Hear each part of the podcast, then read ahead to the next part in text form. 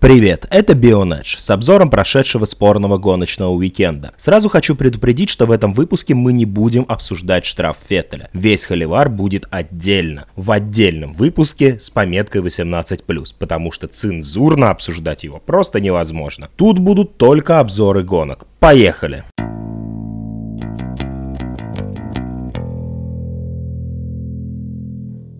Я надеюсь, что все, кто послушает этот ролик, в курсе, ну или как минимум догадываются, что в мире есть не только Формула-1. И прежде чем вся наша команда соберется у микрофона и начнет адски орать друг на друга матом, поговорим о результатах и перипетиях остального гоночного уикенда.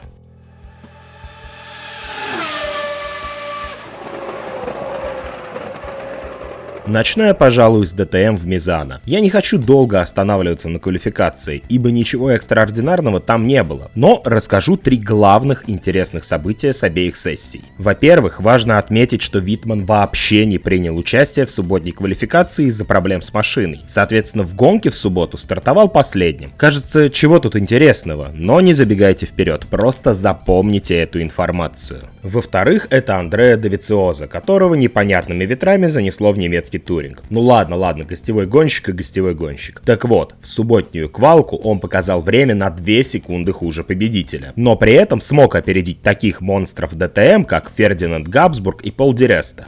Ну и, конечно, Марко Витмана, который вообще не удосужился покинуть боксы. В воскресенье Андреа вылетел на гравий из-за ошибки в повороте. После продолжительных консультаций с командой, в которых Довициозо таки объяснили, как врубать на машине заднюю передачу, он смог вернуться на трек, доехать до боксов и в конце концов показать 14 место в квалке. Неплохо для двухколесного, неплохо. В-третьих, в обеих квалификациях победил Рене Раст. Это важно как минимум потому, что Раст редко стартует с Поула. Чтобы вы понимали, эти две победы в квалификационных заездах стали шестой и седьмой победой. А в этом сезоне Раст ни разу не поднимался так высоко. Ну и погнали к гонкам. Тут есть что рассказать. Для начала вам стоит знать, что Раст не смог выиграть ни одной гонки. Субботнюю гонку выиграл Витман. Если кто-то умудрился забыть, что я говорил минуту назад, Витман вообще не принимал участие в субботней квалификации из-за отказа машины. По этой причине стартовал последним. И выиграл гонку. Как вам такое, любители формулы? Команда придумала отличный, но рискованный план. Совершить обязательный пит-стоп после первого круга. Такая тактика требовала мастерства и концентрации от пилота, но необходимо было и везение. Джоэль Эриксон после отказа техники остановил машину на обочине. В результате safety car. Витман догнал пелотон, и когда все остальные поехали на обязательный пит-стоп, Марко вышел в лидеры, да еще и с 30-секундным отрывом. А дальше уже понадобилось все мастерство и весь талант пилота, чтобы сохранить резину. По сути, задача простая, проехать всю гонку на одном комплекте, а по существу итальянская жара сильно мешала этому. Но Марко смог совершить чудо, удержать резину и сохранить комфортный отрыв до последних кругов гонки. Преследовал Витман Гудмана Рене Раст, стартовавший с Поула, но только второй результат. Третьим стал Дюваль. Довициозо, несмотря на лишние колеса у техники, смог провести достойную гонку. Провел несколько обгонов, а потерял позиции только на пит-стопе. В итоге 12 результат. Воскресная гонка была менее драматичной. Рене Раст в очередной раз проиграл с Поула. Ужасный старт, потеря трех позиций и борьба с Витманом, в которую вмешался Джонатан Абердейн. В итоге тройное столкновение. Вроде не особо сильное, но Витман вылетел на гравий. В итоге сход ход, а Рене Раста последствия аварии настигли позже и привели к проколу. Рене успел даже возглавить гонку, опередив Мюллера и Фряйнса, которые впоследствии тоже поменялись местами. Кстати, этот обгон Ника определил его победу. Раст, несмотря на потерю времени, долго держался вторым, но в концовке пропустил Филиппа Энга и в итоге финишировал третьим. Двухколесный гость неплохо начал и к середине гонки имел шансы на очки, но Довициозо допустил ошибку, преследуя соперника, и неплохо раскрутил свою Ауди, чем доставил много счастья и радости перегревшимся зрителям на трибунах в Мизано.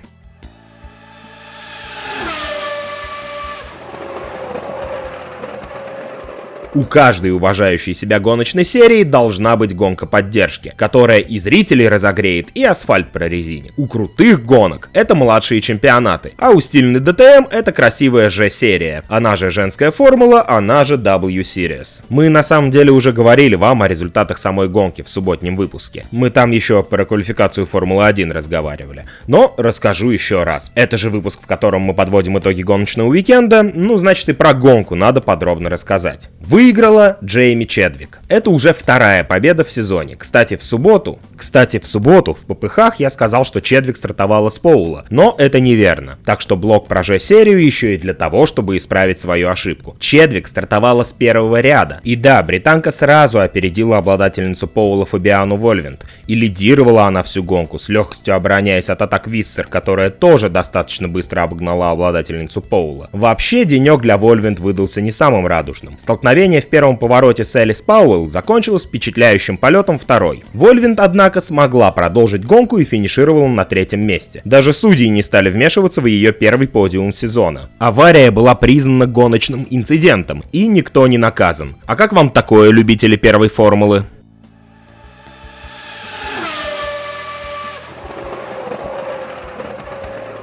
Теперь немного об Индикаре. Самое неожиданное событие техасского этапа произошло еще до старта. Сложно постижимую штуку выкинул Макс Чилтон. Давно я не слышал, чтобы кто-то отказывался от участия в гонках по соображениям личной безопасности. И вот оно произошло. Пока на американских формулах не появится аэроскрин, Макса на овалах мы не увидим. Для тех, кто забыл, что этот аэроскрин вообще собой представляет. Это альтернатива Хейла, которую в свое время для Формулы-1 предлагал Red Bull. Представляет собой такой кусок прозрачного пластика перед лицом пилота. Сама по себе защита головы, конечно, нужна и вещь хорошая. Но поведение Макса кажется каким-то странным. Потому что, если ты считаешь участие в гонках опасным, возможно, не стоит, блин, в них участвовать. Перейдем к самой гонке, наконец. Некоторое время можно было предполагать победу Такумы Сата, который стартовал с Поула и лидировал до 61 круга. Неудачный пидстоп, на котором японец задел механика, сам по себе не сделал прохождение дистанции быстрее, но Такума вдобавок был еще и оштрафован, отвалился далеко назад и более не привлекал к себе внимания. Еще дольше удерживал лидерство Райан Хантер Рэй аж до 165 круга, но его опередили Диксон и Росси, после чего стали активно бороться за первое место между собой, несколько раз поменявшись местами. Где-то в этот момент появилась мысль о том, что Ньюгарден – то самое ружье на сцене. Тактика его отличалась от остальных, и проведя ударный отрезок от чужих пидстопов до своего, Джозеф вышел в лидеры. Обычный американский Хаммер Тайм. Испортить ему пати пытался Хинчклифф, разбивший машину. Режим желтых флагов был снят за 23 круга до финиша. Диксон полез в атаку, которая закончилась ничем. А всего через два круга для самого новозеландца гонка вообще закончилась из-за столкновения с круговым Колтоном Хертой. По своей инициативе. В итоге получился праздник американского патриотизма патриотизма. Первая пятерка. Ньюгарден, Росси, Рейхл, Ферручи, Хантер Рей. Пять представителей Соединенных Штатов.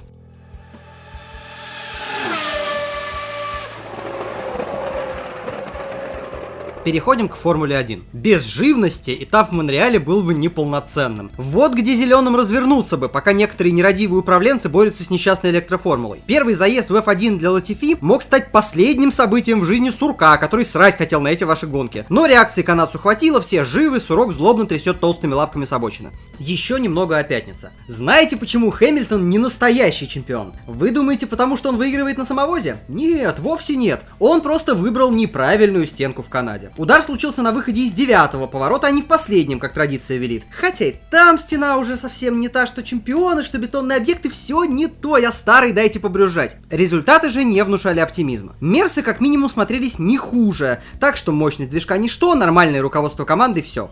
Однако же в субботу шансы на успех для Феррари оставались, особенно с учетом проблем, которые возникли у лидера конкурентов перед квалификацией. Из-за утечки в гидравлической системе машину Льюиса пришлось разбирать чуть ли не до основания. Но я настолько загнался по теории теории заговоров, что уже и это считают частью сложной схемы по дезинформации всех вокруг. Пора начинать веселую игру. Пить каждый раз, когда Хэм говорит, что у него проблема. Все основное о квалификации мои коллеги уже рассказали в субботу вечером, но они работали в несценарном формате, а я поработаю в сценарном. В первом сегменте отсеялось 4 ожидаемых персонажа. Про двоих с логотипами странной техники на борту говорить не буду вообще. А вот про тех, кого спонсируют букмекеры, можно и сказать. Потому что Строл пытается поставить какой-то нереальный рекорд последовательных невыходов из первого сегмента. Компания ему составил и напарник, оставшийся на 16 месте. Но вот Райконина среди этой тусовки я никак не ожидал увидеть. Особенно с учетом прохода Джовинатца дальше. Редкий случай, приходится сожалеть о своеобразном общении Кими с журналистами. Потому что никакой информации о причинах этой лажи Финн, конечно же, не выдал. Во второй части наконец-то сработал какой-то из факторов неожиданности. То место, где не обязательно ложать по тактике, чтобы вылететь. Кевин Магнусен разбил машину об стену чемпионов довольно эффектным образом, пролетев аж до противоположного барьера.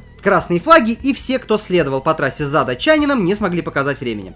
В итоге Кевин не только себе испортил уикенд. После аварии его машину пришлось выводить из режима закрытого парка, да и в последнем сегменте он не участвовал, хоть и попал туда. Он также оставил на 15 месте своего партнера по команде. Ну и Макс Ферстаппин пострадал, оставшись на 11 месте, но с правом выбора шин на гонку. В его прорыве я не сомневался. В последнем сегменте развлечь публику попытался Ботас, но не долетел до стены, поэтому навредил только себе. В итоге лишь шестое место. Пол таки забрал Феттель, хотя разница совсем не была гигантской. Кажется, Сэп все еще в состоянии просто собрать хороший круг. Особенно на фоне Леклера, который к его части не стал валить все на команду, похвалил напарника и признал, что ошибся. Льюис втиснулся в протокол между красными. Неразберихой и проблемами лидеров отлично воспользовался Даниэль Рикардо. Гасли он опередил всего на пару сотых, но этого хватило для второго ряда стартового поля, где Дэн давно уже не бывал. Рено впереди всех Редбулов. Это что, это его переход начинает оправдываться, что ли? Халк провел не блестящую, но просто уверенную квалификацию и занял седьмое место. Макларены в третьем сегменте ни с кем побороться не смогли и остались восьмым и девятым. По сравнению с каким-нибудь 98-м, старт в Монреале прошел абсолютно спокойно. Ну не считать же инцидентом оторванное переднее антикрыло у Албана. Попал в коробочку, с кем не бывает. Грожану лицо засыпало обломками, и он вынужден был срезать поворот, стряхивая карбоновый мусор с себя. Макларен под управлением Норриса обрел разум, решил, что стало скучновато и нужно срочно зажечь. Ничего, кроме собственных тормозов, он для этой цели не нашел. В итоге мы немного посмотрели, как горит огонь, и гонка для Ланда закончилась.